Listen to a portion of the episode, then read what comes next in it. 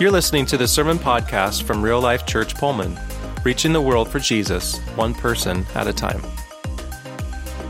I got to tell you a little story this morning and kind of get you guys up to speed to lead up to the big news. Um, and then we'll roll into some of our Psalm and Journey to God stuff that really tie into the big news. All right. So, um, as you guys know, most of you know that uh, Real Life Church has been in Pullman for a number of years. It's actually been 12 years since Real Life started in Pullman uh, with Easter services at SEL. And then they were there for a number of years. And then since then, bounced around a little bit and then landed here. And we've now been here almost a couple years already. Like it goes fast.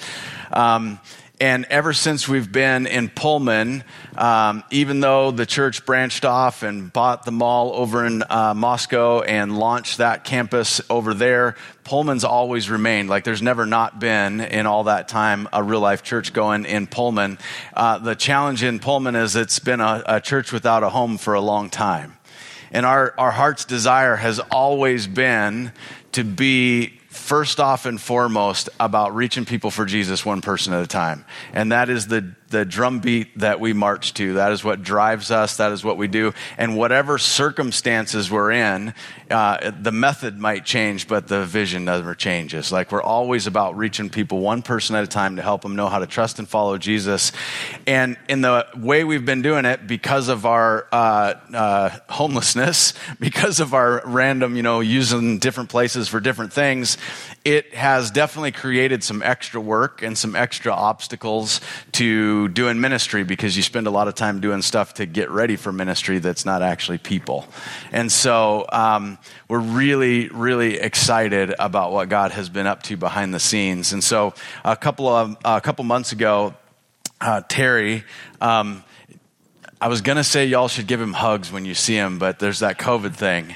So give him uncomfortable air hugs when you walk by because because right like because he's awesome and it'll make him you know bashful and embarrassed and that'll be fun right you're welcome he's he's giving me the daggers over there right now uh, so a couple of months ago terry came to us as an eldership and just said hey um, I really want you guys to start praying about something. Uh, there's a building, it just keeps coming up on my heart. Like I, every time I drive by it, I just feel like there's something there.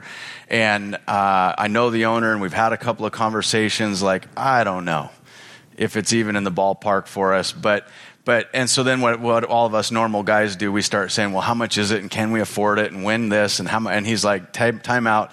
I really feel like God's just really pressing on us. Um, to just lean in and just pray about it. And we'd been going through a, a, study in Nehemiah at the time that was kind of speaking into some guidance that we felt like God was giving us to just pull back and pray. Like, don't just jump in and try and fix it. Like, first, let's just listen and seek the Lord. And so, so for several weeks, uh, our elders prayed and fasted and just really asked God for guidance and direction. We didn't talk any numbers. We didn't talk any dates. We didn't talk any budget. We didn't talk any, any building scenarios. We just prayed. And as we were getting together and um, just you know reporting back kind of to each other what God was uh, saying to us, there was just a real sense of peace that um, that this was something that we needed to pursue as a church. And, and so now the original price of the building uh, that it was listed for was way beyond our reach. Um, and I'm not saying way like a little way, like a lot way. Like I got a $200,000 house budget and I'm shopping in the $500,000 house neighborhood, trying to figure out how I can buy it for 180. We're in that, that's the ballpark we're talking about to give you a reference, right? Like it's out of our league. Um, and so, but we're like, we all just have this sense that we're just supposed to pray. And so they, they say, hey, let's, let's reach out to the owner. Let's have a conversation. Um, and so we have some conversations, and through the course of that conversation, he, uh, he really likes the idea of a church being in there. And he had this really awesome mindset about like what works well for the community long term really matters to him and his wife and his family. And there's other things that could go in that building, but he loved the idea of something like us going in that building that would be an asset to people in our community. And so he just had this really cool perspective. And so that started conversations. And then there's a, a lender that's worked with all the real life churches over the years and helped support uh, lending money to churches. They've come and done presentations for us over the years, and people have invested money with them. They're called the Solomon Foundation. And so we had, uh, fortunately enough, as uh, luck would have it, right? The CEO of Solomon Foundation was in the area. And so we were able to get him to come do a tour of this building and check it all out. And he walked out of there just going, I really like this place for for XYZ. And he does lots of this stuff. And he had all these reasons that made sense to him. And there was all this stuff that he liked about it. We stand out there and do a little bit of uh, penciling out, you know, good old napkin budget, right? You know, like we're just sort of like, is this even in the ballpark for us? We sort of feel like it's not. we're like, we, we know where we're at and uh, and then on top of it, there's COVID, and there's all these crazy circumstances that we're in. And he comes back to us and says, "Well, I." Um, I feel really good about it, and uh, your elders feel really good about it, and and we feel good about giving you guys uh, X amount of money. Um, X amount of money that he felt good about giving us was a lot less than what they wanted to sell the building for, and so we're sort of like we're sort of still shopping in the five hundred thousand dollar neighborhood with a two hundred thousand dollar budget, and uh, and he says, so this is the number that, that I think you guys need to buy it for. And, and so we go back and forth. We sit down, we have a meeting with the owner and his wife, and we share some details with them uh, about our church. And they start to kind of catch a vision for who we are and what we're about and what we do in the community. And, and um, we present them our humble offer. um, and and you could see the disappointment initially on their face. It was sort of like, wow, that was not, that was, you're in the wrong neighborhood, right? I know of a house you guys could get it's just not over here, right? And it was like, and they're super kind and super gracious people. And so we went, had some back and forth and, and there were some cool things that were going on behind the scenes with them and business and numbers and finances and all kinds of cool stuff that's unique to this year and this year only. And, and so they call us back up about a week later and have a meeting with us. And Terry and I sit down with him and the three of us sat down to have a meeting um, to kind of assuming we're getting a counter offer that's way out of our league. Um, if you've ever had your your heart set on a house and then just found out it was not in your ballpark, and you sort of like your heart sinks, you're like, oh, that was the one I really wanted. We were sort of preparing for one of those kind of meetings, and and he has goosebumps all the way up his arms and he's got tears in his eyes and he says you know for the last four or five days my wife and i have just wrung ourselves out over you guys being in this building. Like it just feels right. And um, we've talked with our accountant, we've looked at the numbers, and we've figured stuff out. And, and this is, you know, he's like, this is one of the biggest deals, if not the biggest deal I'll ever do, probably for the rest of my life. And he's like, I know you guys were expecting a counteroffer, um, but I'm here to tell you that uh, you're not going to get one. We're going to take your offer and uh, and we, uh, by God's grace, are um, able to move into a five hundred thousand dollar neighborhood and a two hundred thousand dollar budget, right? So it's pretty exciting stuff. Pretty pretty amazing amazing stuff. Um, so, and then the cool things just keep on coming. Um, the building, as you probably all want to know about by now, right? Uh, the building happens to be in a location in Pullman that has a flat parking lot, which, if you've been to Pullman, that's a plus. It happens to have multiple entrances in and out and a turn lane, which is a plus in Pullman and really hard to find. It happens to be on one of the busiest streets in Pullman with almost 10,000 cars a day driving by it. Um, and so it's uh, the old uh, laser tag building where uh, on Grand, yeah pretty exciting stuff. So that whole building, from there is some rental. Uh, Stewart Title is in the end of it.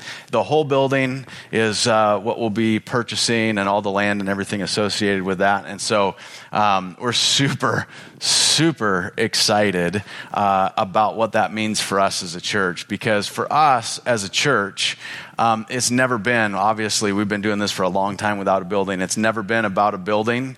But any of you guys uh, in here that have ever done anything, you've ever built anything, you, if you don't have the right tools, you can probably figure out a way to build the thing, which is what we've been doing for a lot of years. We've been figuring out how to make disciples and reach the world for Jesus one person at a time with not the best tools.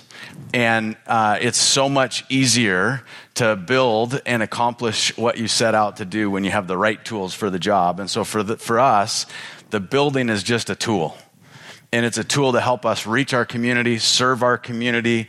It's a tool for us to make space and uh, um, available to our community. We've always had a dream of a of a all week long church, not a Sunday destination. We've had opportunities to go to the country and buy land. We've had opportunities with people that have been really generous to work with us on some land uh, outside of town in different places, but would put us in a position where we would have been a Sunday destination kind of church. Like no one's going to drive by and see us on a Tuesday and find out that there's something there to help them. And so we've always wanted to be an all week long church that, oh, by the way, we happen to make that building work on a Sunday for church. But it's, it's very much used throughout the week. And so we're excited for that. Um, so, that is coming up. A couple of quick things to just uh, help answer a couple of quick questions that I know will come. It's closing fast. Uh, and so we're looking at an early December close is the proposed stuff. And so, um, and then right after that, as fast as we can, Lord willing, y'all can absolutely be praying about all the logistics, that it all keeps coming together the way it has, because uh, we need it built out fast. Um, it's empty right now. And so the sooner we get it built out, the sooner we get to move in. Um, and so that's always exciting. Um, and so we're th- we're talking like probably spring, early summer ish, you know, uh, how that stuff goes. And so there's somewhere along those lines we'll be um, moving into there. Um, we're going to put together some stuff on our website with a kind of FAQ and update. Also, we're going to add a section to our newsletter that we send out every week that'll have kind of the news of the week. So we'll give you every week. We'll give you just sort of keep you in the know right? Like I'm huge on trying to communicate and just be real transparent about what's going on and where we're going and how it's going. And so if you're not subscribed to the real life newsletter, make sure you are because that'll be a place where you're going to get updates every week about what's going on and sharing cool stories about how God's working through this. So um, I just know how God works and I can't wait to hear about the electrician that came to wire it that heard about Jesus, right? Like that's what matters to me not that there's a building, right? So, um, all right, so now you're going to get the world's most condensed Psalm 123 sermon. Are you ready? I want to read Psalm 123 with you, and I'm going to hit over the highlights really quick. Um, and then I'm going to spend a lot of time just kind of talking with us about uh, Romans, okay? So, uh, here, and I'll tell you why in a second. Psalm 123 in this series that we're in, this one, this stop on the journey to God is called service. And really, it's more about like an attitude of servitude. Like we're in service to King Jesus. Like we serve a great God. So that kind of uh, attitude of service is what we're looking for. And so we'll unpack it just a little bit and then talk about what it looks like for us as a church to be uh, this kind of body. And so Psalm 123 goes like this I lift my eyes to you, O God, enthroned in heaven. We keep looking to the Lord our God for his mercy, just as servants keep their eyes on their master, as a slave girl watches her mistress for the slightest signal. Have mercy on us, Lord, have mercy. For we've had our fill of contempt, and we've had more than our fill of the scoffing of the proud and the contempt of the arrogant. And so the very beginning of this verse talks about posture. It says, I lift my eyes up to the Lord, God of, eh, it's enthroned in the heavens. And so there's this, there's this thing about being in servitude to the Lord. Like it starts with a, a right posture, a right attitude. God's up there, I'm down here. I lift my eyes up to the Lord, like we have a right position. I'm not talking to you like an equal. I'm not looking down at you, uh, telling you what I want you to do, like you're in servitude to me. I lift my eyes up to God. And the next chunk talks about expectations, that we look to God for mercy. The, the psalmist is crying out to God for mercy, like we're expectantly looking for mercy. And one of the challenges with expectations is we oftentimes can come to God with the wrong expectations. We can come to God, you know, with expectations um, more along the lines of like, uh, you know, trying to, to come to God like the genie in the bottle type of thing. You know, like if I just say the right prayer, I'm going to get what I want. Or if I follow the right formula, if there's two or three of us there, it's a guarantee right? Like it's a magic formula or something, and that's not a right expectation. We can come to God with the expectation that, like, um, you know, you should really punish me because of all the bad stuff that I've done. And if, and if you did, it would make me feel better, right? Like I deserve it. And so expecting God to give you what you deserve, and that's really not a right expectation. The other thing is you can um, kind of come to God with this idea that, like, you should be nice to me because look at what a good person I've been. Look at how nice I am to, uh, to people.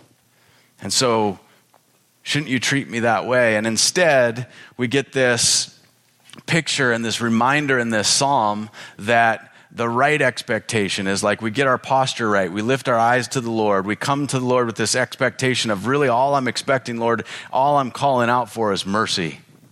I don't really want what I deserve.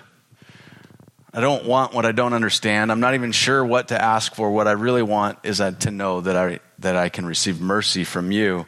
And then the last thing in that psalm kind of talks about urgency this idea that at the very end of it says we've had more than our fill of the scoffing of the proud and the contempt of the arrogant like like we've i've had it up to here right like i think probably a few people in the room could relate to the idea that like you've reached the boiling point a time or two in your life where i've had it up to here um, right now i have so many people in the, the social media world where it's like man you can't even post something nice because you just get attacked for everything. Like I've had it up to here with everybody and their opinions and their attitudes and their teardowns and their put downs and the blech, right? Like I can't take it anymore. That's sort of where this psalmist ends up is like, I've had it up to here with the, with the arrogant and the proud and the put downs of this world. And so there's this urgency about crying out to the Lord, intervene, help, do something. Like, how do we, like, Lord, we need your mercy. We need your help.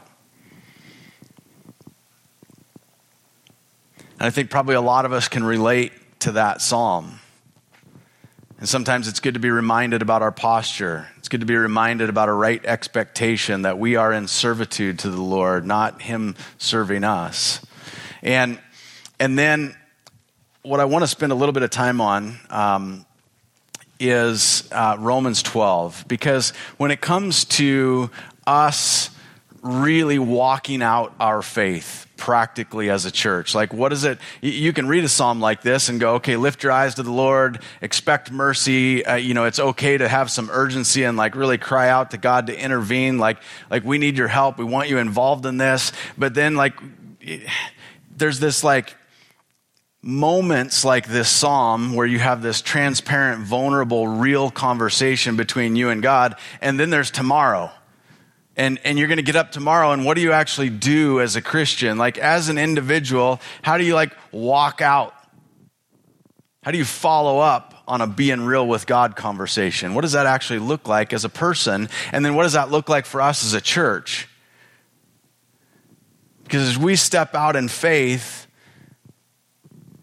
and, and are trying to be the church god wants us to be it's so important that we've got our eyes on the right definition, on the right description, on the right vision of what it looks like. And I think it's really good to be reminded of what it would look like for us personally and what it would look like for us collectively. And so I want to read through uh, Romans 12, 13, and 14, really all has this awesome picture of what it looks like to be a Jesus follower right? It just really maps it out. I want to read through Romans 12 with us together. I'm reading it out of the message translation, particularly today, because it's just a really brass tacks, plain English version. And it helps us just really hear what does it, if somebody could map out for us, what do we need to focus on? What do we need to not focus on? What do we need to be careful of? Like, what are our instructions this week? And every week thereafter, Paul really maps it out in an amazing way in Romans 12. And so I want to give you a little assignment. Grab a pen, and uh, it's written out in your notes in the message because probably a lot of you didn't have your message Bible with you today. Um, that was a joke. Ha, ha, ha. You guys online couldn't hear. Everybody laughed. Um, So, uh, what I want you to do is grab your pen, and as I'm reading through this, I really want you to just be sensitive. Just be listening, reading along, and be sensitive to what is God showing you? What is your part? What do you think maybe God is directing you to work on or to grow in? Because as we uh, strive to be these kind of people that Paul describes here, uh, it's going to shape our community as a church. And it's going to bleed out into the kind of place that we're going to invite people into and the kind of family we're going to invite people to be a part of. And this really is such an awesome description of the kind of family um, I think all of us want to be. And so let's go. Romans 12 starts like this. So here's what I want you to do. God helping you.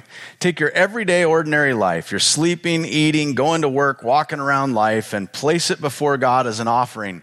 Embracing what God does for you is the best thing you can do for Him.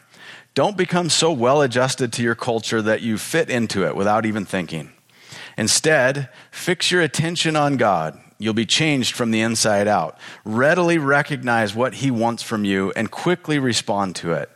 Unlike the culture around you, always dragging you down to its level of immaturity, God brings the best out of you, develops well formed maturity in you. I'm speaking to you out of deep gratitude for all that God has given me, and especially as I have responsibilities in relation to you.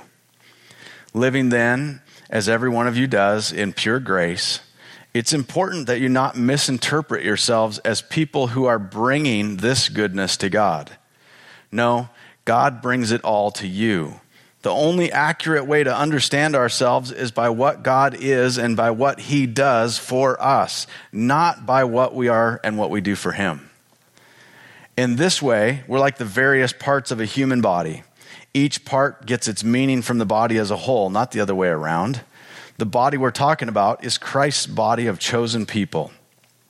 Each of us finds our meaning and function as part of His body. But as a chopped off finger or a cut off toe, we wouldn't amount to much, would we? So, since we find ourselves fashioned into all these excellently formed and marvelously functioning parts in Christ's body, let's just go ahead and be what we were made to be without enviously or pridefully comparing ourselves uh, with each other or trying to be something that we aren't. If you preach, just preach God's message, nothing else. If you help, just help, don't take over.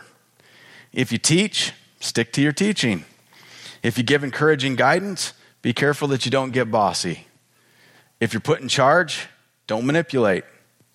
If you're called to give aid to people in distress, keep your eyes open and be quick to respond. If you work with the disadvantaged, don't let yourself get irritated with them or depressed by them. Keep a smile on your face. Love from the center of who you are. Don't fake it. Run for dear life from evil and hold on for dear life to good. Be good friends who love deeply. Practice playing second fiddle. Don't burn out. Keep yourselves fueled in a flame. Be alert servants of the Master, cheerfully expectant. Don't quit in hard times. Pray all the harder. Help needy Christians. Be inventive in hospitality. Bless your enemies. No cursing under your breath. Laugh with your happy friends when they're happy. Share tears when they're down. Get along with each other. Don't be stuck up. Make friends with nobodies. Don't be the great somebody.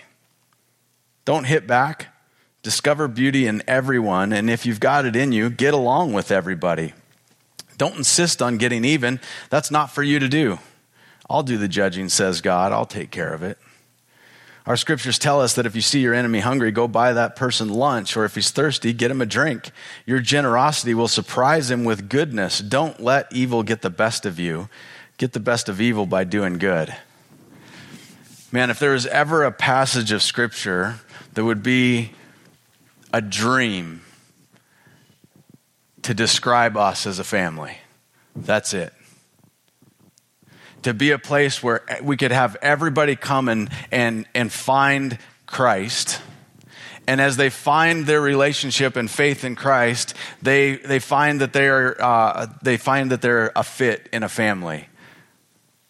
They find that there's a spot for them, that the way they were made, that they, they don't have to keep comparing themselves to everybody else, that here is a place where they don't feel like they get compared. They don't feel like they're trying to get pigeonholed into some, be somebody they're not. They feel like they're invited and encouraged and, and that people that we, that we as a family, we actually love them and we actually want to get to know them and we actually want to help them be the very best version of themselves. And whether that's serving or preaching or teaching or praying or being hospitable or you name it, we want to help people be and put into practice who they really are. And to be that kind of a church,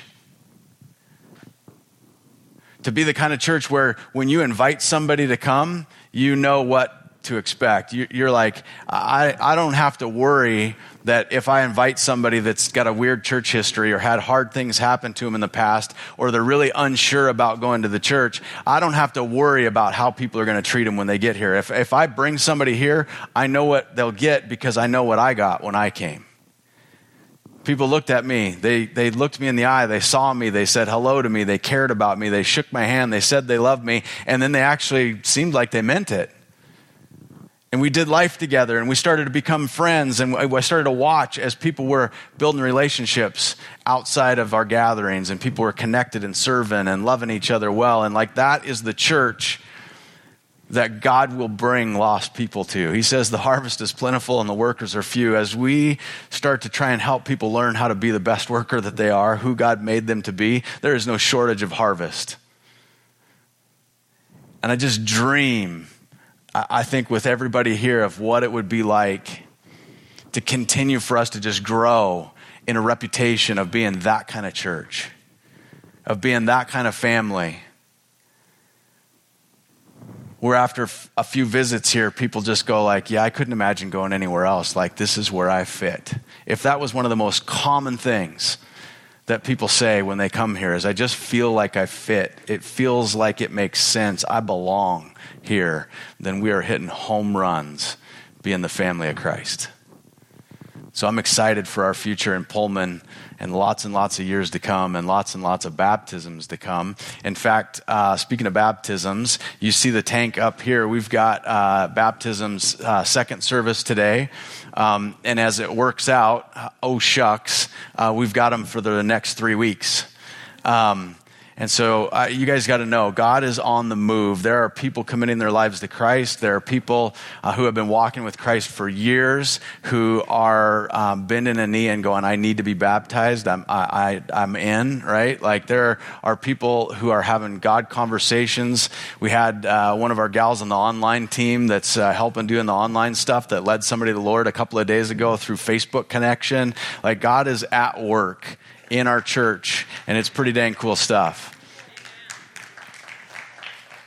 So, I'm going to finish with communion, and uh, I just wanted to let make sure all of you know in here in first service, online and in person, we're live streaming second service, and we will be live streaming the baptism too. So if uh, you want to tune back in um, towards the end of second service and uh, watch the baptism, and uh, I, I, would encourage you, uh, the the folks getting baptized are definitely going to uh, share that um, video with their friends and family and stuff. And so if you tune back in, be sure to comp- like comment on there and, and uh, celebrate with them. It's a really big deal. Welcome her to the family. So um, let's get our little uh, communion cups open as a church, we take communion every week. And so if you're new with us today or watching online for the first time, uh, that's part of what we do as a family is we take communion every week because we don't want to get far away from remembering what Christ accomplished for us on the cross. And so every week when we gather together as family, we dig into God's word, we worship together, we encourage each other, we spur each other on to continue to, to stay in the race. And then we also remember that all of this is available because of what Jesus did for us on the cross. And so the, this morning, as we finish up, we're going to remember the body of Christ that was given for us as we eat the bread.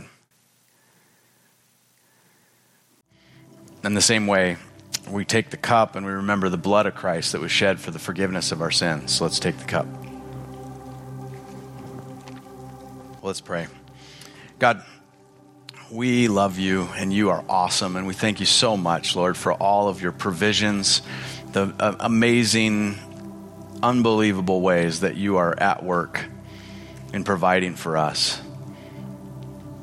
God, that uh, with the the building stuff coming together, the difference that means for us as a church in Pullman, the the ministry that can happen there, the people that can connect there, the the stories that will revolve around people serving and celebrating and counseling and and being helped because of a, a place is just unbelievable, Lord. It's so cool. And God, that that every time we go into that building down the road, we'll never forget that there was no way we could ever got there on our own. Like the song says, Lord, that you move mountains, you make a way when there is no way. That building for us as a family, as a testimony, every time we walk onto that parking lot or go into the door, it, we remember that you made a way when there was no way. Help it build our faith every time we go there. So, Lord, we love you. We just pray in Jesus' name. Amen. Thanks for checking out this message from Real Life. You can find out more about us at rlcpullman.com and by connecting with us on Facebook. Until next time, have a great week.